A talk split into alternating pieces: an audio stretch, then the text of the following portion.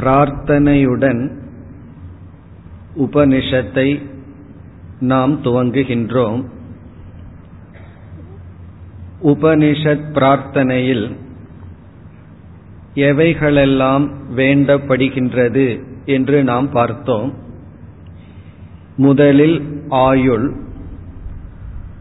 இரண்டாவது ஆரோக்கியம் பிறகு நம்முடைய இந்திரியங்களினுடைய அமைதி அல்லது ஒழுக்கம். இந்திரியங்கள் மூலமாக நல்ல விஷயங்கள் மனதிற்கு செல்ல வேண்டும் என்கின்ற வேண்டுதல். அடுத்ததாக மனதினுடைய அமைதி இறுதியாக புத்தியினுடைய கூர்மை. இவைகளெல்லாம் எனக்கு வேண்டும் என்று விதவிதமான தேவர் தேவதைகளிடம் உபனிஷத் மாணவன் பிரார்த்தனை செய்கின்றான். அதர்வன வேதத்தில் வருகின்ற அனைத்து உபனிஷத்துக்களுக்கும் இந்த பத்ரங் கர்ணேபிகி என்று துவங்குகின்ற சாந்தி பாடம்தான் இருக்கின்றது. இனி நாம் உபனிஷத்திற்குள் பிரவேசம் செய்கின்றோம். முதல் முண்டகம் அல்லது முதல் அத்தியாயம் முதல் பகுதி. பகுதியை வந்து கண்டம் என்று அழைக்கின்றோம். அத்தியாயத்தை முண்டகம் என்று அழைக்கின்றோம். அதில் இப்பொழுது நாம் முதல் அத்தியாயம் முதல் பகுதிக்கு செல்கின்றோம். பதினேழாவது பக்கம் முதல் மந்திரத்தை இப்பொழுது பார்ப்போம். பிரம்மா தேவானாம் பிரதம சம்பபூவ விஸ்வஸ்ய கர்த்தா புவனஸ்ய கோப்தா ச பிரம்ம வித்யாம் சர்வ வித்யா பிரதிஷ்டாம் அதர்வாய ஜேஷ்ட புத்திராய பிராக வேதத்தில் வருகின்ற பகுதிகளை நாம் மந்திரம் என்று அழைக்கின்றோம். பகவத்கீதையில் இருப்பதையெல்லாம் ஸ்லோகம் என்று கூறுகின்றோம். வேதத்தில் இருக்கின்ற சப்தங்களுக்கு மந்திரம் என்று பெயர். ஏன் மந்திரம் என்று கூறுகின்றோம் என்றால் மந்திரம் என்ற சொல்லுக்கு தியானிப்பவர்களை காப்பாற்றுவது என்பது பொருள். திராயதே அதாவது மந்தாரம் திராயதே. மந்தாரம்னா யார் இதை தியானிக்கின்றார்களோ அவர்களை எது காப்பாற்றுமோ அது மந்திரம். ஆகவே வேதத்தில் இருக்கின்ற அனைத்து பகுதிகளையும் நாம் மந்திரம் என்று சொல்கின்றோம். இப்பொழுது நாம் முதல் மந்திரத்தை படித்தோம். முதல் இரண்டு மந்திரங்கள் குரு சிஷ்ய பரம்பரையை கூறுகின்றது.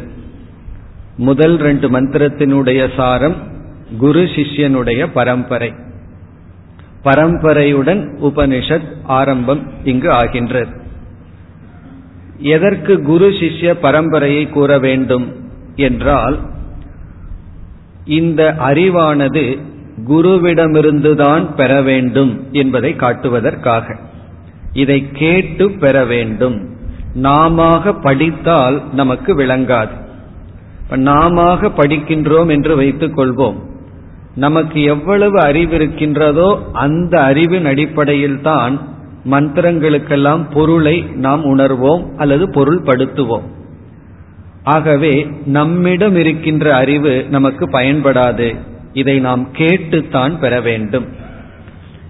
வேதங்கள் காலத்தை நாம் கூற முடியாது. அப்படி தொடர்ந்து வந்திருக்கின்றது வேதம். பரம்பரையாக வந்துள்ளது வேதம். வேதம் மட்டும் பரம்பரையாக வரவில்லை. வேதத்தை உபதேசிக்கின்ற முறையும் பரம்பரையாக வந்துள்ளது.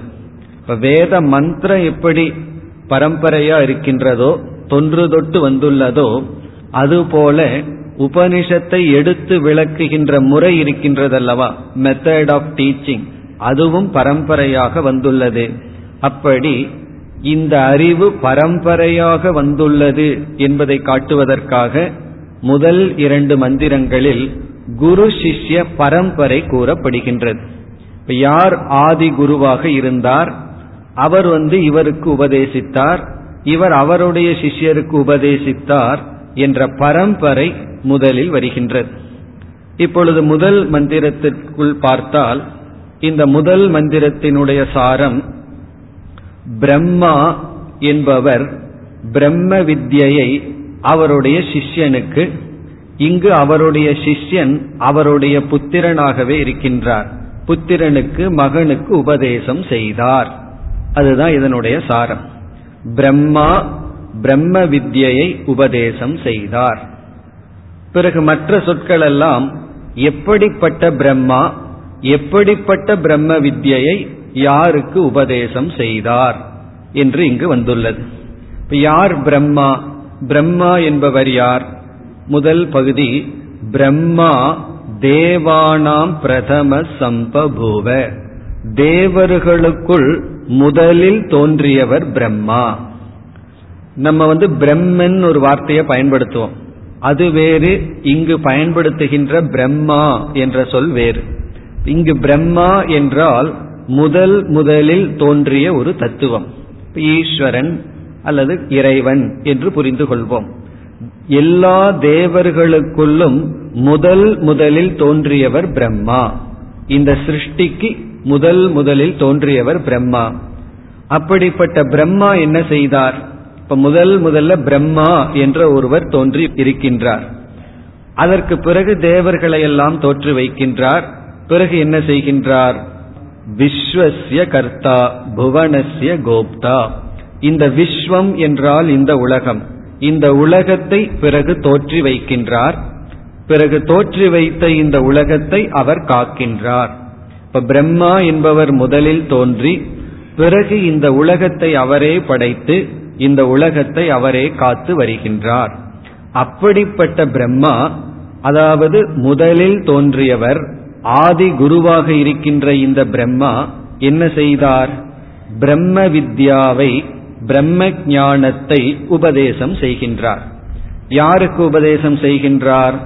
அதர்வாய ஜேஷ்ட புத்திராய. அதர்வன் என்கின்றவருக்கு உபதேசத்தை செய்கின்றார்.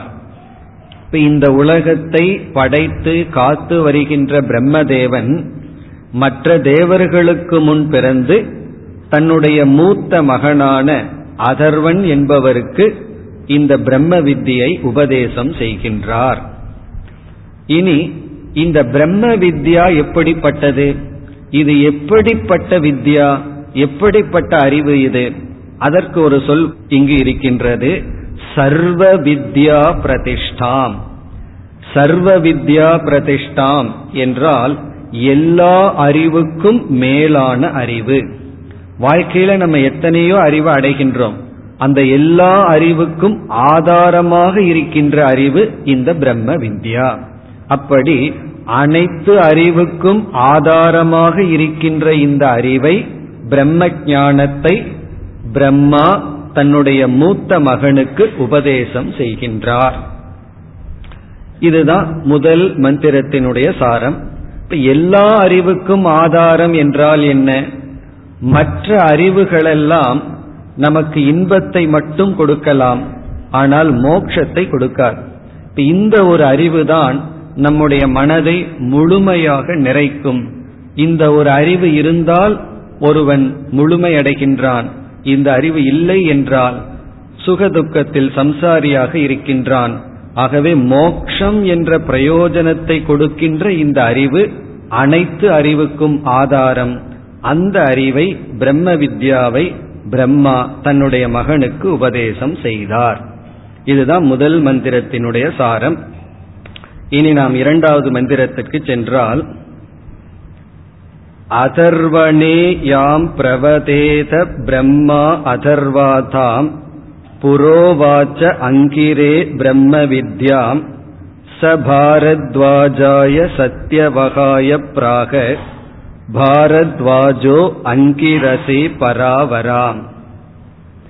இந்த மந்திரம் மிக சுலபமானது. இதில் குரு சிஷ்ய பரம்பரையானது கொடுக்கப்படுகிறது. இப்ப பிரம்மாவிடம் இருந்து அதர்வன் என்பவர் என்ன செய்தார்? அறிவை பெற்றார். அறிவை பெற்று அவர் என்ன செய்தார்? அங்கிர் என்பவருக்கு உபதேசம் செய்கின்றார். இப்ப குரு சிஷ்ய பரம்பரை வருகிறது. முதல்ல பிரம்மா அதற்கு அடுத்தது அதர்வன் என்பவர். அதர்வன் என்பவர் வந்து அங்கிர் என்பவருக்கு உபதேசத்தை செய்கின்றார். இந்த அங்கிர் என்பவர் என்ன செய்கின்றார்? அவருடைய சிஷ்யனான சத்தியவகக என்பவருக்கு உபதேசத்தை செய்கின்றார். அவர் என்ன செய்கின்றார்?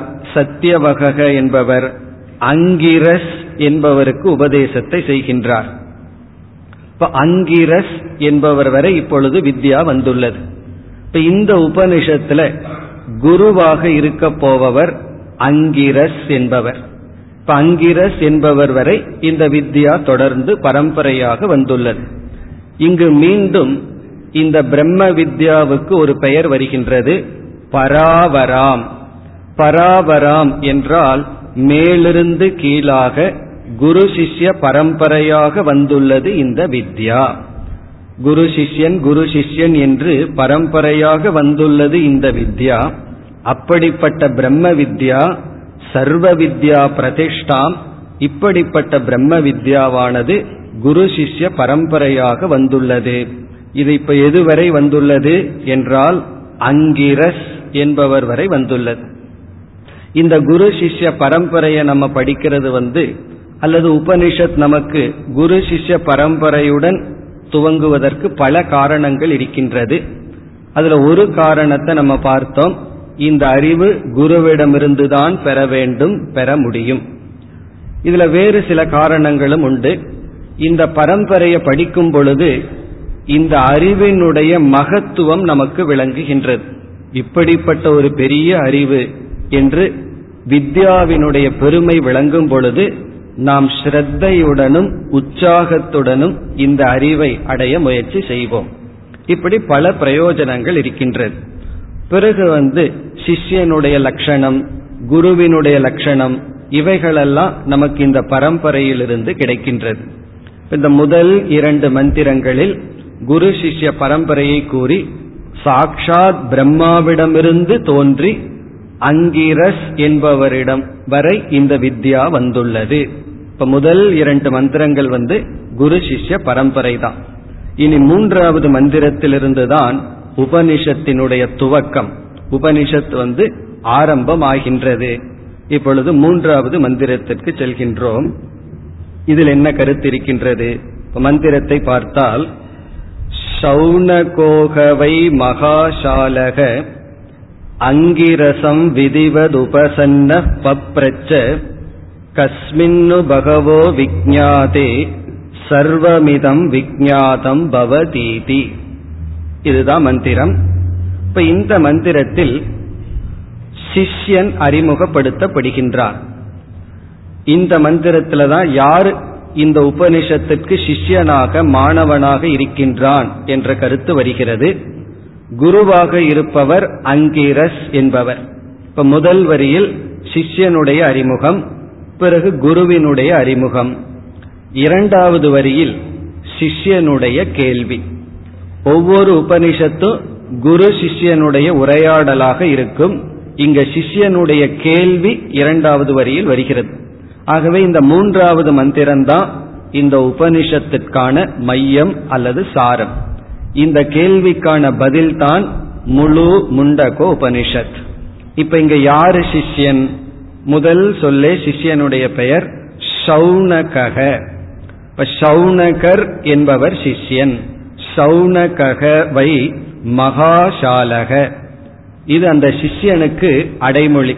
மகாசாலக மகாசாலையை உடைய பெரிய யாகசாலையை உடைய சௌனகர் என்பவர் அங்கிரசம் அங்கிரஸ் என்பவரை விதிவத் உபசன்ன விதிவத் உபசன்னகன முறைப்படி அணுகி. சௌனகர் என்பவர் பெரிய யாகசாலையை உடையவர். அவர் என்ன செய்தாராம்? முறைப்படி விதிவத் என்றால் முறைப்படி அங்கிரஸ் என்கின்ற குருவை அணுகி கீழ்கண்ட கேள்வியை கேட்டார். பப்ரச்சன் சொன்னா இரண்டாவது வரியில் கூறப்படுகின்ற கேள்வியை கேட்டார்.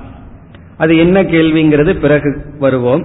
இப்ப இதுல வந்து சௌனகர் என்கின்ற சிஷ்யனுக்கு ஒரு அடைமொழி வந்துள்ளது. மகாசாலக.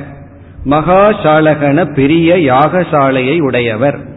அது எதை குறிக்கின்றது என்றால் இவர் ஒரு கர்ம யோகியாக இருந்து வருகின்றார் என்பதை குறிக்கின்றது. யாகம் என்றாலே தியாகம் என்பது பொருள். யாகத்துக்கு லட்சணமே திரவிய தியாகக யாகக என்று சொல்லப்படுகிறது. நம்மிடம் இருக்கின்ற திரவியங்களை பொருள்களை தியாகம் செய்தல் தான் யாகம். இந்த தியாகம் செய்தல்ங்கிறது அக்னியில போட்டு தியாகம் செய்வது மட்டுமல்ல. ஒரு யாகம் செய்தால் பலருக்கு நாம் பொருள்களை விநியோகம் செய்கின்றோம். அப்படி நம்மிடம் இருக்கின்ற பொருள்களை பலருக்கு பகிர்ந்து கொடுக்கின்றோம். அப்படி செய்கின்ற தியாகம்தான் யாகம் என்பதனுடைய மூலம். இங்க மகாசாலக என்றால் பெரிய யாகசாலையை உடையவர் சௌனகர் என்பதிலிருந்து இவர் கர்மயோக வாழ்க்கை வாழ்ந்து தன்னுடைய மனதை தூய்மைப்படுத்தியவராக இருக்கின்றார். பிறகு இரண்டாவது கருத்து இவர் ஒரு இல்லற வாசி இவர் மகாசாலை வச்சிருக்கிறார்னா இவர் ஒரு இல்லறத்தில் இருப்பவர் இவர் ஒரு ரிஷி. நல்ல அறிவை உடையவர். ஆனா பிரம்ம ஞானம் இவரிடம் இப்பொழுது இல்லை. ஆகவே அந்த கேள்வியை கேட்கின்றார். பிறகு இவர் என்ன செய்கின்றார்? மகாசாலையை உடைய கர்மயோக வாழ்க்கைப்படி வாழ்ந்து தன்னை தூய்மைப்படுத்திய சௌனகர் அங்கிரசம். அங்கிரஸ் என்பவரை என்ன செய்கின்றார்?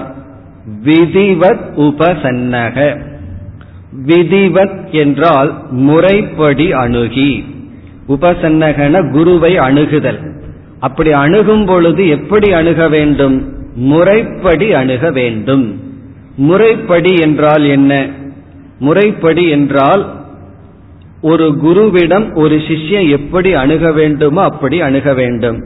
சரி அது எப்படி என்றால் முதலில் ஸ்ரத்தா. ஸ்ரத்தையுடன் அணுக வேண்டும். ஸ்ரத்தா தான் ரொம்ப முக்கியம்.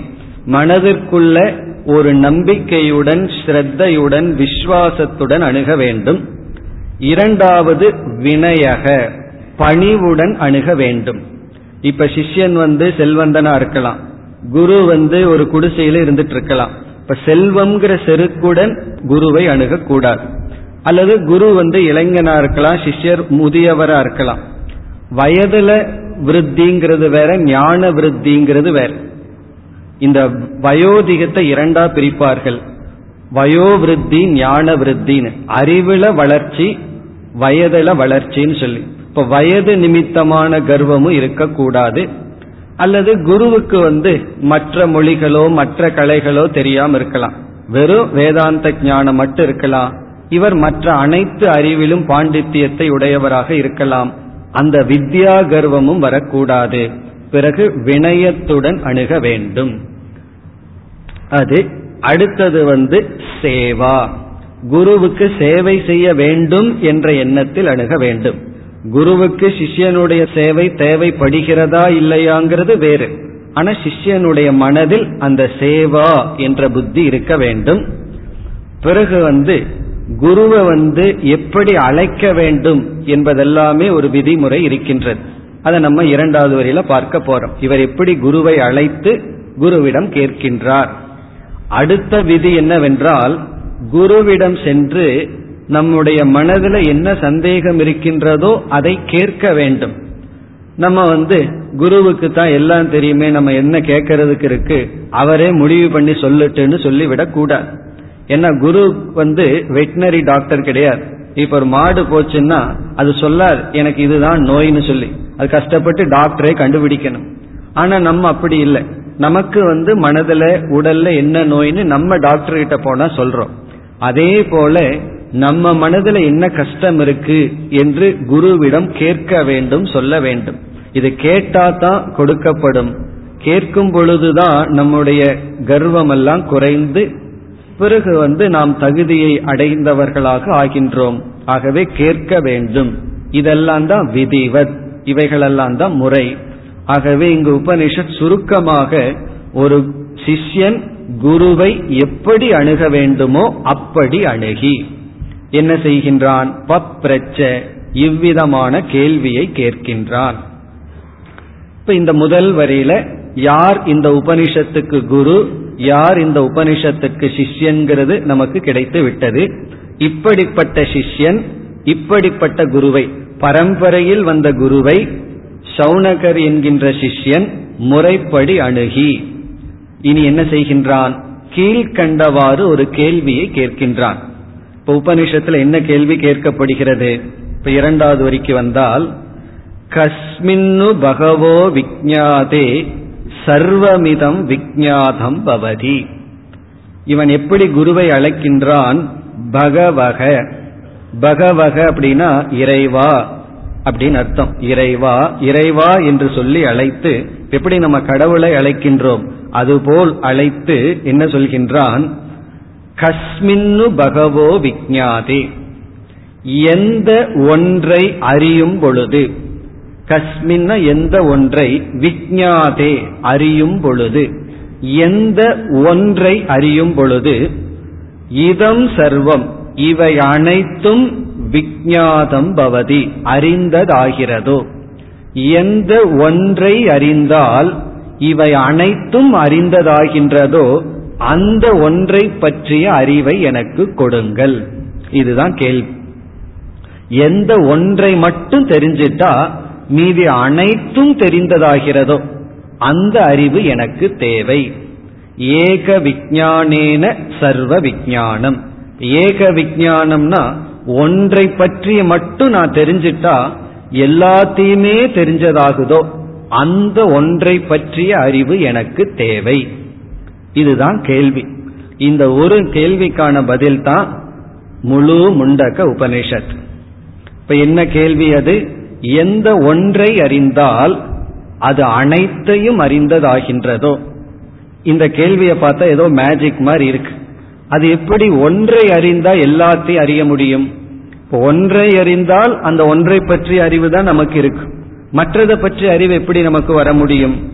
என்பது ஒரு ஆச்சரியமாகத்தான் இருக்கு.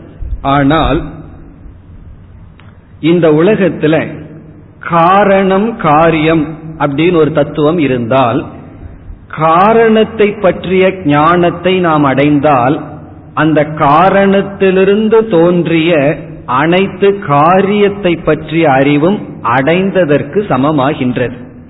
இப்ப காரண காரியம்னு பார்க்கையில ஒரு காரணத்தினுடைய அறிவு நமக்கு கிடைச்சதுன்னா காரணத்திலிருந்து தோன்றிய அனைத்து காரியத்தினுடைய அறிவும் அடைந்ததற்கு சமமாகின்றது. இப்ப நம்ம ஒரு கடைக்கு போறோம் விதவிதமான வர்ணத்துல விதவிதமான பானைகள் செய்யப்பட்டிருக்கின்றது. ஒவ்வொரு பானையும் ஒவ்வொரு சைஸ்ல இருக்கு ஒவ்வொரு கலர்ல இருக்கு ஒவ்வொரு விதமாக இருக்கின்றது. ஆனா விலைய பார்க்கும் பொழுது கிட்டத்தட்ட ஒரே மாதிரி இருக்குன்னு வச்சுக்கோமே பிறகு நம்ம ஒரு கேள்வியை கேட்கிறோம். இந்த பானைகள் எல்லாம் எதனால் செய்யப்பட்டது? எந்த ஒன்றினால் இந்த பானைகள் அனைத்தும் உருவாக்கப்பட்டது? அப்படின்னு கேட்கிறோம். அவர் சொல்றார் களிமண் அப்படின்னு கடையில் இருக்கிறவர் சொல்றார். இப்ப இந்த களிமண் அப்படிங்கிறது காரணம். இந்த களிமண்ணால விதவிதமாக தெரிகின்ற வேற்றுமையுடன் தெரிகின்ற பானைகள் எல்லாம் உருவாக்கப்பட்டதுங்கிற அறிவு வந்தவுடன் நமக்கு அங்க என்ன ஆயிருது கடையில் இருக்கின்ற அனைத்து பானையை பற்றிய அறிவும் நமக்கு கிடைத்து விட்டது சாமான்யமா கிடைச்சிருக்கு. ஒவ்வொரு பானை எவ்வளவு லிட்டர் இருக்கு எப்படி இருக்குங்கிற அறிவு நமக்கு இல்லை. ஆனா என்ன அறிவு கிடைச்சிருக்கு? இந்த அனைத்து பானைகளுக்கும் களிமண் என்ற ஒன்றுதான் மூலம் என்ற ஒரு அறிவு கிடைத்து விட்டது. அப்ப நம்ம என்ன சொல்லலாம்? களிமண் என்கின்ற ஒரு அறிவை அடைந்து விட்டால் நம்ம அனைத்து பானையை பற்றிய அறிவையும் அடைந்ததற்கு சமமாகின்றது. அப்போ ஒரு ஞானத்தினால் அனைத்து ஞானம்ங்கிறது எந்த இடத்துல சம்பவிக்கும்? எங்கு இது முடியும் என்றால் காரண விஜானேன சர்வ விஜானம் அல்லது காரிய விஜானம் காரணத்தை பற்றிய அறிவை அடையும் பொழுது காரியத்தை பற்றிய அறிவு அடைந்ததற்கு சமமாகின்றது. இப்ப இந்த கேள்வி வந்து ஒரு ஞானத்தினால் அனைத்து ஞானத்தையும் அறிந்ததாகிறதுங்கிறத எப்படி புரிஞ்சுக்கலாம்? இறுதியா நம்ம இந்த அனைத்துக்கும் எது மூல காரணம்? அதான் கேள்வி. இப்ப நாம பார்த்து அனுபவிக்கின்ற இந்த அனைத்து உலகிற்கும் அது ஜீவன்கிற உலகம் ஜெகத்துங்கிற உலகம் இந்த அனைத்துக்கும் எந்த ஒரு தத்துவம் மூல காரணமாக அதிஷ்டானமாக இருக்கின்றது? அதுதான் கேள்வி. அந்த கேள்வியை சிஷ்யன் எப்படி கேட்டுள்ளான்? எந்த ஒன்றை அறிவதனால் இங்கு உள்ள அனைத்தும் அறிந்ததாகிறதோ அந்த அறிவை எனக்கு கொடுங்கள். அந்த அறிவு எனக்கு தேவை. இதுதான் கேள்வி. இப்படிப்பட்ட கேள்வியை ஷவுனகர் என்கின்ற சிஷ்யன் அங்கிரஸ் என்கின்ற குருவிடம் முறைப்படி அணுகி கேட்டார். அணுகுவதோடு மட்டும் இருக்கக்கூடாது அணுகி கேட்க வேண்டும். அப்படி கேட்ட கேள்வியானது இதுதான். எந்த ஒரு அறிவினால் அனைத்தும் அறியப்படுகிறதோ. இப்ப இது எந்த இடத்துல சம்பவிக்கும் என்றால் எங்கு காரண காரிய சம்பந்தம் இருக்கோ அங்கதான் இது சம்பவிக்கும். இப்ப இந்த கேள்வியை நம்ம வேறு விதத்துல பார்த்தோம்னா எந்த இந்த அனைத்து உலகிற்கும் எது மூலம் எது ஆதாரம் எந்த ஒன்று காரணமாக இருக்கின்றது அந்த தத்துவத்தை பற்றிய உபதேசத்தை அல்லது அந்த தத்துவத்தை எனக்கு உபதேசம் செய்யுங்கள். இதுதான் கேள்வி. இவ்விதம் முதல் இரண்டு மந்திரங்கள் குரு சிஷ்யனுடைய பரம்பரையை கூறி இப்படி பரம்பரையாக வந்தது இந்த பிரம்ம வித்யா இது எல்லா வித்யாவுக்கும் எல்லா அறிவுக்கும் ஆதாரம் என்று கூறி பிறகு இந்த மூன்றாவது மந்திரத்தில் இந்த உபனிஷத்திற்கான குரு சிஷ்யன் யார்னு அறிமுகப்படுத்தப்பட்டு கேள்வியும் கேட்கப்பட்டு விட்டது. இனிமேல் என்ன? இந்த கேள்விக்கு பதில் தான் வருகின்ற பகுதி. இனி குரு எப்படி பதில் சொல்ல போகின்றார்? அடுத்த மந்திரத்திற்கு செல்வோம். குருவானவர் இந்த கேள்விக்கு பதிலை ஆரம்பிக்கின்றார். எந்த ஒன்றை அறிந்தால் அனைத்தையும் அறிந்ததாகிறதோ அந்த கேள்விக்கான பதில் வருகின்றது. இப்பொழுது நான்காவது மந்திரத்திற்குள் செல்வோம். தஸ்மை சகோவாச்ச துவே வித்யே வேதிதவ்யே இதிகஸ்ம யத் பிரம்மவிதோ வதந்தி பராச்சைவ அபராச்ச. தஸ்மை சகோவாச்ச அவருக்கு இவர் பதில் சொன்னார். தஸ்மை சகோவாச்சனா அவரிடம் இவர் பதில் சொன்னார் அல்லது அவர் இவருக்கு பதில் அளித்தார். இப்ப யார் யாருக்கு பதில் அளித்தார்கள்? சௌனகர் என்பவருக்கு அங்கிரஸ் என்கின்ற குருவானவர் பதில் அளிக்கின்றார். இவ்விதம் உபதேசத்தை துவங்குகின்றார். இந்த உபதேசத்தை ஒரே ஒரு சொல்லலையும் கூட முடிக்கலாம். இந்த அனைத்துக்கு யார் மூல காரணம்னா ஒரே ஒரு சொல் பரமாத்மா பிரம்ம அப்படி சொல்லி விடலாம். ஆனா இங்கு உபதேசம்ங்கிறது படிப்படியாக நடக்க வேண்டும். சிஷ்யனுக்கு புரிய வைக்க வேண்டும். ஆகவே நேரடியாக உடனடியாக இங்கு உபதேசம் வரவில்லை. இரண்டு மந்திரத்திற்கு பிறகுதான் பதில் வர இருக்கின்றது. இப்ப எப்படி பதிலை துவங்குகிறார் என்றால் நாம் இரண்டு விதமான அறிவை அடைய வேண்டும். இவ்விதம் ஆரம்பிக்கின்றார். ஒவ்வொரு மனிதர்களும் இரண்டு விதமான அறிவை அடைய வேண்டும். இவர் கேட்டது ஒரு அறிவுதான். எந்த ஒன்றை தெரிஞ்சிட்டா அனைத்தையும் அறிந்ததாகிறதோங்கிறதான் கேள்வி.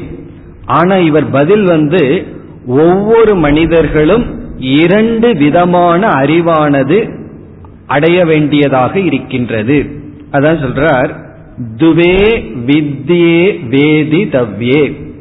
துவே வித்யே என்றால் இரண்டு விதமான அறிவு. வேதி தவ்யே அப்படின்னா அறியத்தக்கது அறிய வேண்டியது.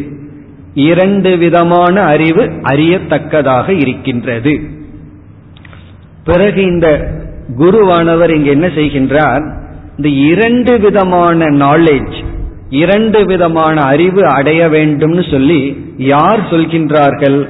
நானாக கண்டுபிடித்து சொல்கின்றேனா கிடையாது. இப்படி நான் சொல்லவில்லை நான் கேட்டதை சொல்கின்றேன். இவ்விதம் யார் சொல்கிறார்கள் என்று குரு சொல்கின்றார் பிரம்மவிதக வதந்தி. இங்க பிரம்மவித் அப்படின்னா வேதவித் அப்படின்னு அர்த்தம். வேதத்தை அறிந்தவர்கள் இவ்விதம் கூறுகிறார்கள். அப்ப குரு என்ன சொல்றார் நான் உனக்கு எதை உபதேசிக்கின்றேனோ இது என்னுடைய அறிவு அல்ல இது நான் என்னுடைய குருவிடமிருந்து பெற்ற அறிவு. அவர் யாரிடமிருந்து பெற்றார்? அவருடைய குருவிடமிருந்து. பிறகு இறுதியில இந்த அறிவு யாரிடமிருந்து வந்தது? வேதத்திடமிருந்து வந்தது. ஆகவே என்ன சொல்றார்? வேதத்தை அறிந்தவர்கள் இவ்விதம் கூறுகிறார்கள்.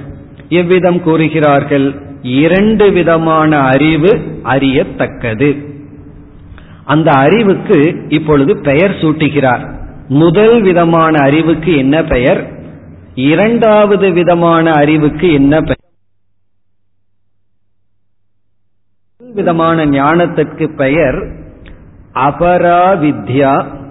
இரண்டாவது விதமான ஞானத்துக்கு பராவித்யா. வித்யான அறிவு.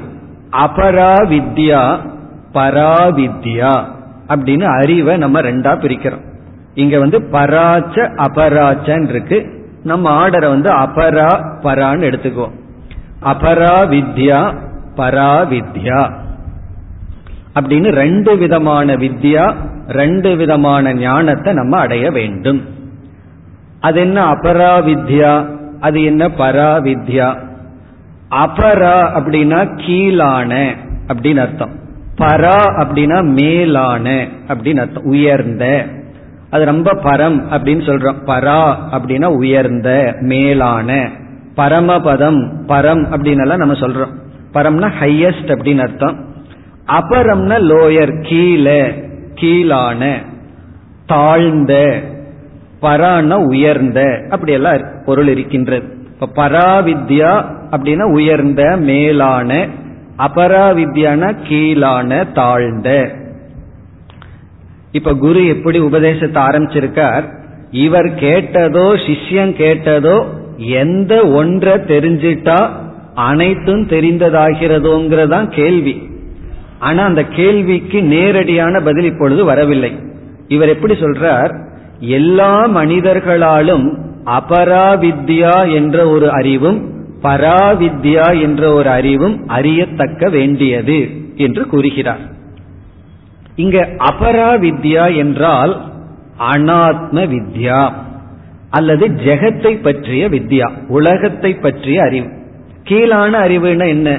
பிரம்ம ஞானத்தை தவிர மீதி அனைத்து ஞானமும் அபரா வித்யா பரம்பொருளை பற்றிய அறிவை தவிர ஆத்ம ஞானம் அல்லது பிரம்ம ஞானம் அல்லது இந்த உலகத்துல நிலையானதுன்னு ஒன்று இருந்தா அந்த நிலையான ஒன்றை பற்றி ஒரு அறிவு. அந்த அறிவை தவிர மீதி அனைத்து அறிவும் அபரா வித்யா பிறகு பராவித்யான்னா என்ன? எந்த ஒரு பொருள் நிலையானதோ அழியாததோ அந்த அழியாத ஒரு பொருளை பற்றி அறிவுதான் பராவித்யா. அடுத்த மந்திரத்திலேயே குரு வந்து எது பராவித்யா எது அபராவித்யான்னு சொல்ல போறார். அவரே லட்சணம் கொடுக்க போறார். இங்க வந்து அறிவுக்கு ஒரு பெயர் தான் கொடுத்திருக்கார். அபராவித்யா பராவித்யான்னு நம்ம ரெண்டு ஞானத்தை அடையணும். பிறகு அடுத்த மந்திரத்துல ஒரு லிஸ்ட் கொடுக்கிறார். எதெல்லாம் அபராவித்யா எதெல்லாம் பராவித்யா? அதற்கு போவதற்கு முன் நம்ம வந்து இந்த பராவித்யா அபராவித்யால சில கருத்துக்களை புரிந்து கொள்வோம். அதாவது இந்திரியங்கள் வழியாகவோ அல்லது தர்க்கத்தின் வழியாகவோ யூகத்தின் வழியாகவோ நாம எந்தெந்த அறிவையெல்லாம் அடையிறோமோ அதெல்லாம் அபரா வித்யா. திருஷ்ய வித்யான்னு எடுத்துக்கலாம். நாம எதையெல்லாம் அறிகின்றோமோ அனுபவிக்கின்றோமோ எப்படி? நம்முடைய புலன்கள் மூலமாகவும் இப்ப சில சமயங்கள்ல புலன்கள் மூலமா அறிய முடியாட்டியும் யுக்தியின் மூலமாக தர்க்கத்தின் மூலமாக அறிவோம். அப்படி தர்க்கத்தின் மூலமாகவும் புலன்கள் மூலமாகவும் அறியப்படுகின்ற இந்த உலகம். இந்த உலகத்தை அறியும் பொழுது உலகத்தை பற்றிய அறிவு நமக்கு கிடைக்கின்றது. அந்த அறிவெல்லாம் அபரா வித்யா. அதாவது பிரம்ம ஞானத்தை தவிர மீதி எல்லா ஞானமுமே அபரா வித்யா கீழான அறிவு. இப்ப கீழான அறிவுன்னு ஏன் சொல்றோம்னா அது மேலான மோட்சத்தை கொடுக்காததுனால அது கீழான அறிவுன்னு சொல்லப்படுகிறது. அனாத்ம வித்யான்னு சொல்லலாம். அல்லது பிரபஞ்ச வித்யான்னு சொல்லலாம். மூலமா நம்ம போனோம்னா ஒரே ஒரு பொருள் தான் இருக்கு. அந்த மூலப்பொருளை தவிர மீது எந்த ஒரு அறிவு அடைஞ்சாலும் அது அபரா வித்யா அதை நம்ம எப்படி புரிஞ்சுக்கலாம்? இந்திரியங்கள் மூலமாகவும் தர்க்கத்தின் மூலமாகவும் எந்தெந்த அறிவை அடையிறமோ அந்த அறிவு அனைத்தும் அபரா வித்யா பிறகு வந்து எந்த ஒரு அறிவு அழியா பொருளை பற்றி இருக்கின்றதோ அது பராவித்யா. இந்த உலகத்தில் இருக்கிற பொருளை நம்ம ரெண்டா பிரிச்சிடலாம். அழிகின்ற பொருள் அழியாத பொருள். அழியாத பொருளை பற்றிய அறிவு பராவித்யா. அழிகின்ற பொருளை பற்றிய அறிவு வந்து அபராவித்யா. எந்த பொருளெல்லாம் அழிவுக்கு உட்பட்டதோ அதை பற்றிய அறிவை நம்ம அடைஞ்சோம்னா அந்த அறிவெல்லாம் அபராவித்யா. இப்ப இங்க ஒரு சந்தேகம் நமக்கு வருகின்றது. என்ன சந்தேகம்னா அபராவித்யாவை நாம் ஏன் அறிய வேண்டும்? அழிகின்ற இந்த உலகத்தை பற்றிய அறிவையும் நாம் ஏன் அடைந்தாக வேண்டும்? இப்ப குரு என்ன சொல்லணும்? நீ வந்து மெய்ப்பொருளை பற்றிய அறிவைத்தான் அடையணும். பிரம்ம ஜானம் ஒன்றுதான் ஒருவன் அறிய வேண்டியது இருக்கின்றது அல்லது அடைய வேண்டியது இருக்கிறதுன்னு சொல்வதற்கு பதிலா இங்க குரு என்ன செய்துட்டார்? உலகத்தை பற்றிய அறிவும் தேவை. அதையும் அடையணும்ட்டார். எப்படி பிரம்மத்தை பற்றிய அறிவு நிலையான ஒரு பொருளை பற்றிய அறிவு உனக்கு தேவையோ அதுபோல ஒவ்வொரு மனிதனும் உலகத்தை பற்றிய அறிவையும் அடைந்தாக வேண்டும் என்று சொல்லியுள்ளார் அது ஏன் என்றால் இந்த உலகத்தை பற்றிய அறிவு நமக்கு இருந்தாதான் இந்த உலகத்தை நாம் நன்கு பயன்படுத்தி நம்மை செம்மைப்படுத்த முடியும். எது கர்மம்? எந்த கர்மம் பண்ணுனா என்ன பலன்? எப்படி வாழ வேண்டும்? எது தர்மம் எது அதர்மம் இந்த அறிவு நமக்கு வேண்டும். அதாவது இது தர்மம் இது அதர்மம்ங்கிறதும் கூட அபராவித்யா தான் கீழான ஞானம் தான் ஏன்னா அது பிரம்மத்தை பற்றி போதிக்கவில்லை. அப்போ எல்லா விதமான அபராவித்யாவும் நமக்கு பிரயோஜனம் இல்லாமல் போவதில்லை. தர்மத்தை பற்றிய ஞானம் கடமையை பற்றிய ஞானம் சாதனைகளை பற்றிய ஞானம் இதெல்லாமே அபராவித்யா தான். ஆகவே குரு சொல்றார் அபராவித்யா நம்மை தூய்மைப்படுத்த நம்மை பண்படுத்த பயன்படுவதனால் அந்த அபராவித்யா ஞானமும் தேவை. அது ஒரு கருத்து. இப்ப இரண்டாவது கருத்து இந்த உலகத்தை பற்றிய அதிக ஆராய்ச்சி செய்ய செய்யத்தான் இந்த உலகத்தினுடைய உண்மையான தன்மை நமக்கு தெரியும். ஒரு பொருளை வந்து ஆராய ஆராயத்தான் அந்த பொருளினுடைய உண்மை தன்மை நமக்கு விளங்கும். இப்ப இந்த உலகத்தை ஆராயும் பொழுது இந்த உலகத்தினுடைய உண்மை தன்மை நமக்கு விளங்கும். அது என்ன தெரியுமோ? இந்த உலகம் பொய் அப்படிங்கிற உண்மை தன்மை அது ஒரு உண்மைதானே. இந்த உலகம் வந்து அசாரம் இது வந்து வெறும் தோற்றம். இது உண்மையல்லங்கிற ஞானத்திற்கு நம்ம உலகத்தை ஆராய்ச்சி செய்தாக வேண்டியது இருக்கின்றது. அப்படி வெறும் பிரம்மத்தை மட்டும் சத்தியம்னு புரிஞ்சிட்டா அறிவு பூர்ணம் ஆவதில்லை பிரம்ம சத்தியம்ங்கிறதுடன் இந்த அனுபவிக்கப்படுகின்ற உலகம் இருக்கின்றதே அது வெறும் காட்சி அது வெறும் தோற்றம் என்ற அறிவு தேவை என்றால் இந்த உலகத்தை பற்றிய அறிவும் நமக்கு தேவை. அதாவது உலகத்தை நீக்க உலகத்தை பற்றிய அறிவு தேவை. பிரம்மத்தை எடுத்துக்கொள்ள பிரம்மத்தை பற்றிய அறிவு தேவை. அப்படி ரெண்டு ஞானம் நம்மால் அடையப்பட வேண்டும். இப்ப இந்த இடத்துல நம்ம வந்து சயின்ஸ் அப்படிங்கிற ஒரு சொல்ல எல்லாம் கேள்விப்பட்டிருக்கோம். அதாவது விஜயானம் அப்படிங்கிற ஒரு சொல். இந்த சயின்ஸுக்கும் வேதாந்தத்துக்கும் அல்லது பிரம்ம ஞானத்திற்கு என்ன உறவு அப்படிங்கறதுல சில குழப்பங்கள் இருந்து வருகின்றது. இப்ப மிக சுருக்கமா சயின்ஸுக்கும் பிரம்ம வித்யாவுக்கும் உள்ள ரிலேஷன்ஷிப்பை பார்ப்போம். ஏன்னா இந்த இடத்துல என்ன சொல்லியிருக்கார் குருவானவர்? இந்த உலகத்தை பற்றிய அறிவை அபராவித்யான்னு சொல்லி அதுவும் நாம் அடைய வேண்டும்னு சொல்லியிருக்கார். இப்ப பராவித்யான்னு சொல்கின்ற பிரம்மத்தை பற்றிய ஞானம் அல்லது வேதாந்த ஞானம் அல்லது பிலாசபி வந்து சயின்ஸா இல்லையா அப்படிங்கறத ஒரு கேள்வி. அதாவது நம்ம பிரம்ம ஞானத்தை அடையிறதுக்கு முயற்சி பண்றோம். உபனிஷத்தை எல்லாம் படிக்கின்றோம். இந்த உபனிஷத்திலிருந்து புகட்டப்படுகின்ற பிரம்ம இருக்கின்றது. அந்த பிரம்ம வித்யா அது சயின்ஸுக்குள்ள வருமா? சயின்ஸுக்குள்ள வராதா? அப்படிங்கிறது ஒரு கேள்வி. இப்ப இதுல குழப்பம் வருவதற்கு காரணம் இந்த சயின்ஸுங்கிறதுக்கே இரண்டு விதமான லட்சணம் இருக்கு.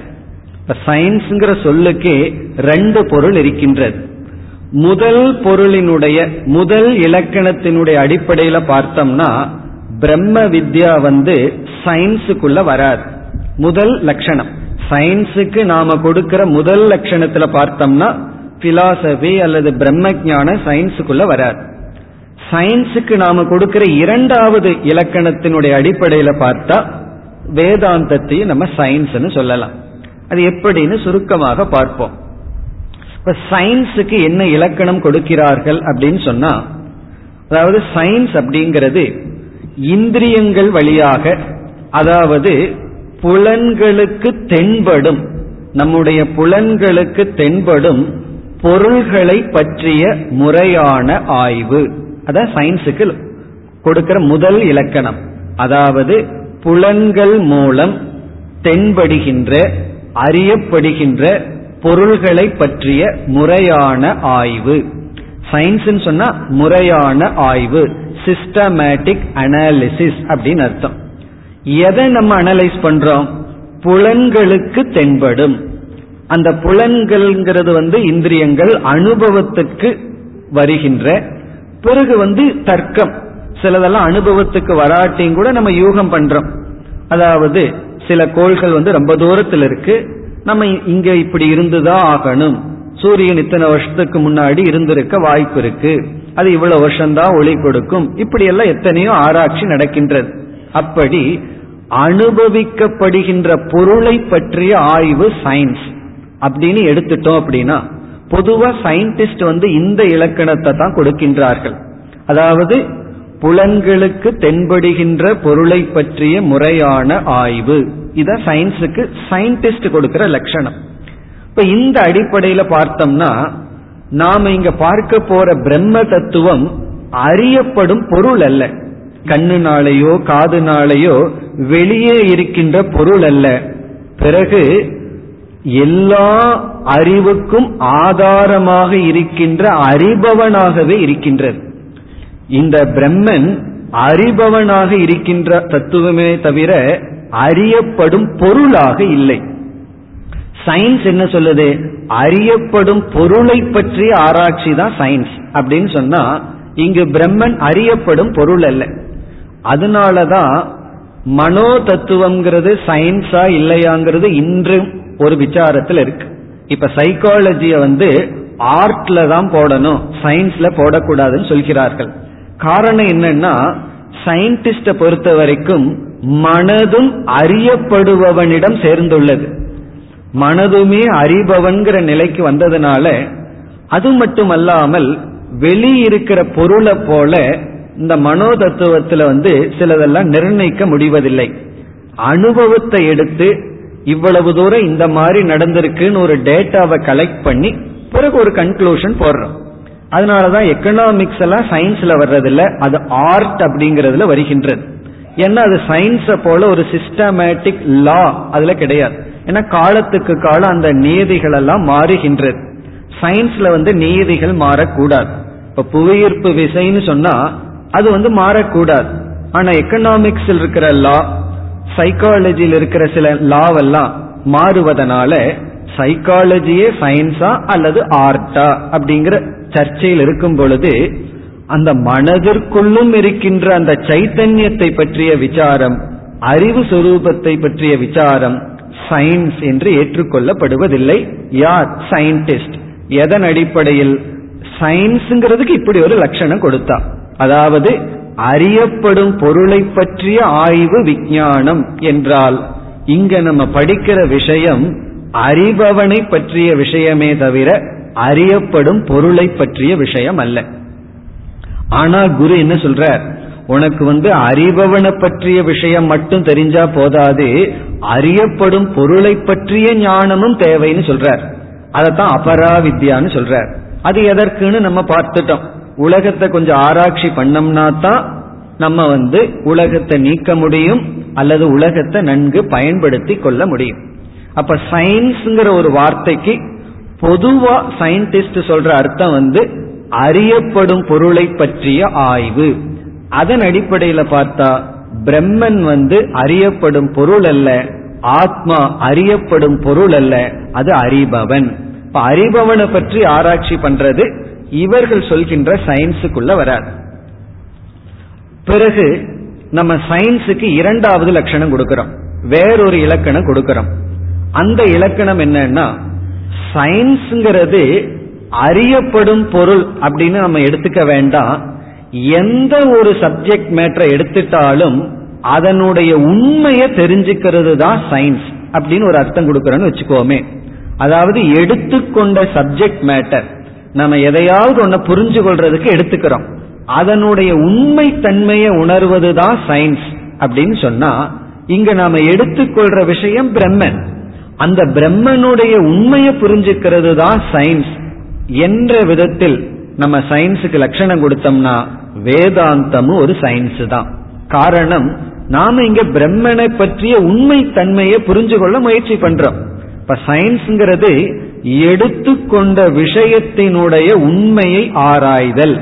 அப்படி ஒரு லட்சணம் கொடுக்கறேன்னு வச்சுக்கோமே. அதாவது அனுபவிக்கப்படுகின்ற பொருளினுடைய ஆராய்ச்சின்னு எடுத்துக்கிறதுக்கு பதுவா எனி சப்ஜெக்ட் எடுத்துக்கொண்ட விஷயத்தினுடைய உண்மை தன்மையை ஆராய்தல். இப்ப பிரம்மன் ஒன்னு இருக்கிறதாக பேசிக்கிறாங்க அதை நம்ம ஆராய்ச்சி பண்றோம். கடைசியில் ஆராய்ச்சி பண்ணி இருக்குன்னு முடிவு பண்றோம் இல்லைன்னு முடிவு பண்றோம் அது வேற. அப்ப சயின்ஸுங்கிறதுக்கு என்ன லட்சணம் கொடுக்கலாம்? இது வந்து முதல் லட்சணத்தை விட சற்று விரிந்த இலக்கணமா இருக்கு. நாம எந்த சப்ஜெக்டை எடுத்துக்கிறோமோ அதனுடைய உண்மை தன்மையை ஆராய்தல். அது இருக்கா இல்லையா எப்படி இருக்கு. அப்படி ஒரு பொருள் கொடுத்தால் பிரம்ம வித்யா பிரம்ம ஞானம் பிலாசபியும் ஒரு சயின்ஸ் தான். காரணம் இங்க நம்ம பிரம்மத்தை எடுத்துக்கிறோம். அந்த பிரம்மத்தினுடைய தன்மையை நாம் ஆராய்கின்றோம். அப்படி ஆராய்ச்சி செய்து இதுதான் பிரம்மன்னு புரிந்து கொள்கின்றோம். ஆகவே பிலாசபி அல்லது பிரம்ம வித்யா சயின்ஸா இல்லையாங்கிறது நாம சயின்ஸ்ங்கிற வார்த்தைக்கு கொடுக்கிற லட்சணத்தை பொறுத்து இருக்கு. சயின்ஸ்ங்கிற சொல்லுக்கு அறியப்படும் பொருளை பற்றிய விசாரம்னா இது சயின்ஸ் இல்லை. சயின்ஸ்ங்கிற சொல்லுக்கு இது எடுத்துக்கொண்ட பொருளை பற்றிய உண்மை ஆய்வு எடுத்துக்கொண்ட தத்துவத்தை பற்றிய உண்மை ஆய்வு என்று எடுத்துக்கொண்டால் வேதாந்தமும் சயின்ஸா வருது இப்ப நமக்கு ஏன் இந்த குழப்பம் வருதுன்னு சொன்னா நம்ம ஒரு ரிலீஜியன் பர்சனா இருக்கும் பொழுது சில சமயங்கள்ல தெரிந்தே நம்ம வந்து சில அத்தியாசங்களை செய்வோம். இப்போ ஒரு கல் இருக்கு. அந்த கல்லை இறைவனை நம்ம வழிபடுவோம். அப்ப அந்த இடத்துல சில சிந்தனைவாதிகள் என்ன செய்கிறார்கள்? அவர்கள் ஏதோ ஒரு கல்லையோ அல்லது ஒரு பூஜையோ செய்யும் பொழுது நீ வந்து சயின்ஸ் படி இல்லை. இது கல்லு தான். சயின்ஸ் படி இது ஒரு ஸ்டோன் தான். இது கடவுள் இல்லைன்னு சொல்கிறார்கள். இது நமக்கு தெரியாதா? இது கல்லு தான் கடவுள் இல்லைன்னு சொல்லி. தெரிந்தே நாம் ஒரு பொருள் மீது இனி ஒரு பொருளை ஏற்றி வைத்தால் அதற்கு பேர் வந்து உபாசனம் அத்தியாரோபம் அப்படின்னு பேர். தெரியாம ஏற்றி வச்சு அது தப்பு. நம்ம வந்து கைத்த பார்க்கிறோம். பாம்புன்னு தெரியாம பார்த்துட்டா அது முட்டாள்தனம். அது தவறு. கல்ல பார்த்து இதை நான் கடவுளா வழிபடுறேன் அப்படின்னு சொன்னா அது தவறு கிடையாது. அது நம்ம தெரிந்தே செய்வது. எதற்கு? நம்முடைய மனதை ஒருமுகப்படுத்த நம்மை உயர்த்தி கொள்ள நாமளே தெரிந்து செய்வது. அப்படி நாம தெரிந்தே ரிலீஜியன்ல சில கதைகள் எல்லாம் சொல்லியிருப்போம். இப்ப நீங்க ஒவ்வொரு கோயிலுக்குள்ள பார்த்தீங்கன்னா அந்த ஸ்தல வரலாறு அப்படின்னு சொல்லி கதைகள் எல்லாம் இருக்கு. நமக்கு நல்லா தெரியும் அனுபவ ரீதியா அப்படிப்பட்டதெல்லாம் நடக்காதுன்னு சொல்லி. ஆனா அது கதைகள் தான். புராணம்னா கதைகள் தான் அது தெரிந்தே நாம் எழுதுவது தெரிந்தே செய்வது. அது ஒரு ஸ்ரத்தைக்காகவும் ஒரு வேல்யூக்காகவும் இப்ப கண்ணப்ப நாயனார் கதை எடுத்துக்கோன்னு வச்சுக்கோமே. நமக்கு தெரியும். விஞ்ஞான ரீதியா நமக்கு தெரியும். இவர் வந்து கண்ணை பிடுங்கி அங்க வச்சா பகவான் அந்த கண்ணில் பார்க்கறது இல்லை அப்படிங்கிறது நமக்கு தெரியும். இவர் நிஜமாலுமே கண்ணை பிடுங்கினாரா? அப்படி வச்சாரா? அந்த இடத்துல நம்ம வந்து சயின்ஸை கொண்டு போக கூடாது விசாரத்தை கொண்டு போக கூடாது அங்க நம்முடைய தாற்பயம் என்ன? அவருடைய பக்தி அவருடைய தியாகம். இப்ப இறைவனுக்காக நான் தியாகம் பண்றேங்கிற அந்த தியாகத்தை போதிக்கத்தான் அந்த கதை சொல்லப்பட்டுள்ளது. இப்ப இந்த கதையை கேட்டுட்டு ஒருவர் உருகின்றார் அழுகுகின்றார் அப்படின்னு சொன்னா நம்ம அந்த இடத்துல சயின்ஸ் புத்தியை கொண்டு போய் வச்சு நம்முடைய புத்தியை கெடுத்து கொள்ள கூடாது அந்த இடத்துல நமக்கு ஸ்ரத்தை தான் போதிக்கப்படுகின்றது. ஆராய்ச்சி போதிக்கப்படவில்லை. அதே போல கர்மகாண்டத்துல இந்த யாகத்தை பண்ணுனா இந்த பலன் வரும் சொல்லப்பட்டிருக்கு. அந்த யாகத்துக்கு நெய்ய விடணும்னு சொல்லப்பட்டிருக்கு அல்லது தயிர விடணும்னு சொல்லப்பட்டிருக்கு. நான் வந்து டால்டாவை தான் விடுவேன் நெய்யை ஏன் விடணும்? அதுல சயின்டிபிக்கா எனக்கு எக்ஸ்பிளனேஷன் கொடுங்கன்னு கேட்க வேண்டிய அவசியம் கிடையாது. நம்பிக்கை இருந்தா இதை பண்ணலாம் நம்பிக்கை இல்லைன்னா பண்ணாம இருக்கலாம். அப்ப எங்கு நம்ம வந்து சயின்டிபிக் அப்ரோச் பண்ணணும்னா உபனிஷத்துக்குள்ளதான் முழு சுதந்திரம் இருக்கு. கர்மகாண்டத்துக்குள்ள கேள்வி கேட்க கூடாது ஃபெய்த்து தான் நம்பிக்கை தான். ஆனா உபனிஷத்துக்குள்ள வந்தா கேள்வியில தான் உபனிஷத்தே துவங்குகின்றது. அதனால தத்துவத்துக்குள்ள வரும்போது எப்படிப்பட்ட கேள்விகளை வேண்டுமானாலும் கேட்கலாம். இந்த கேள்விக்கெல்லாம் பதில் இல்லைன்னு கிடையாது. ஆனா சில கேள்விக்கு தர்க்க ரீதியா விடையில்லைங்கிறது பதிலா இருக்கலாம். ஆனால் முழு சுதந்திரம் இன்டலெக்டுக்கு ஃபுல் ஃப்ரீடம் உபனிஷத்துல நமக்கு இருக்கின்றது. ஆகவே அந்த அடிப்படையில பார்க்கும் பொழுது நம்ம வந்து ரிலீஜியஸ் பர்சனா இருக்கும் பொழுது அதாவது நம்பிக்கையை வளர்த்தி கொள்ளும் பொழுது வேற பர்சனாலிட்டியில் இருக்கணும். அங்க எமோஷனல் மெச்சூரிட்டி தான் முக்கியம்.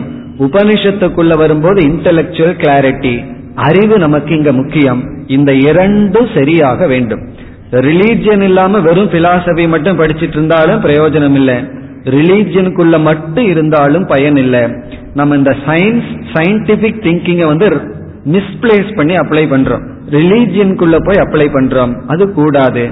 அந்த இடத்துல தர்க்கம் எல்லாம் நமக்கு உதவி செய்யாது. உணர்வு தான் உதவி செய்யும். பிறகு நம்ம உபனிஷத்துக்குள்ள வரும்பொழுது நம்முடைய புத்திக்கு முழு சுதந்திரம் இருக்கின்றது.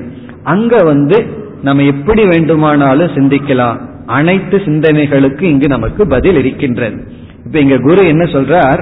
இரண்டு விதமான பிரான்ச் ஆஃப் நாலேஜ் ரெண்டு விதமான சயின்ஸ் இப்ப நம்ம இறுதியை எப்படி புரிஞ்சுக்கலாம்?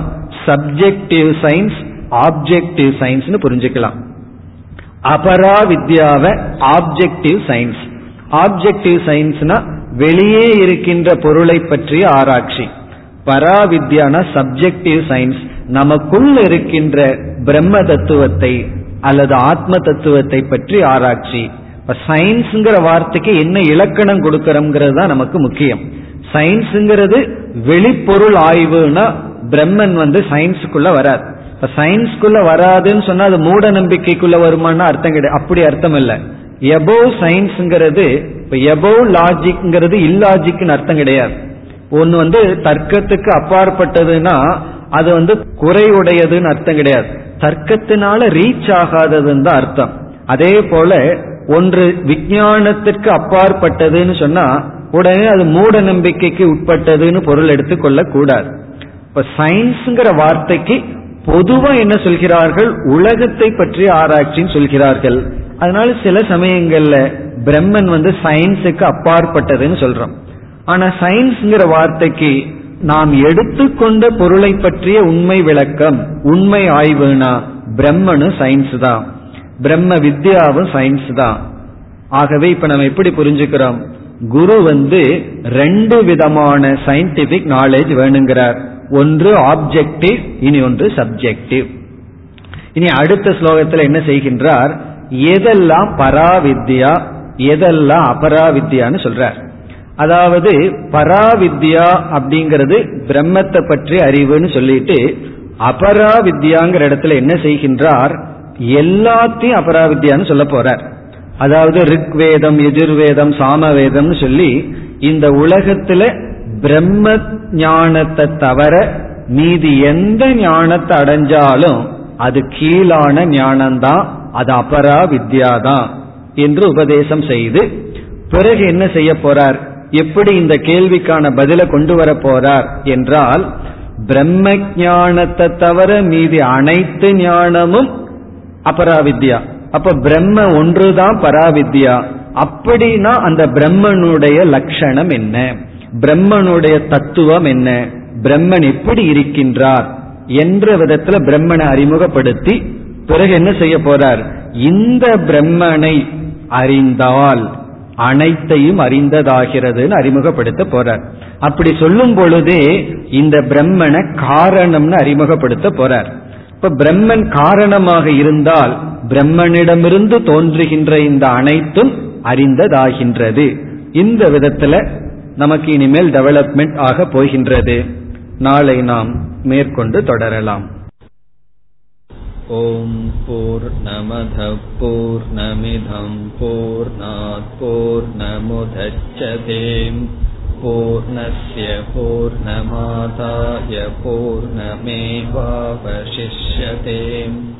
ॐ शान्ति शान्ति शान्तिः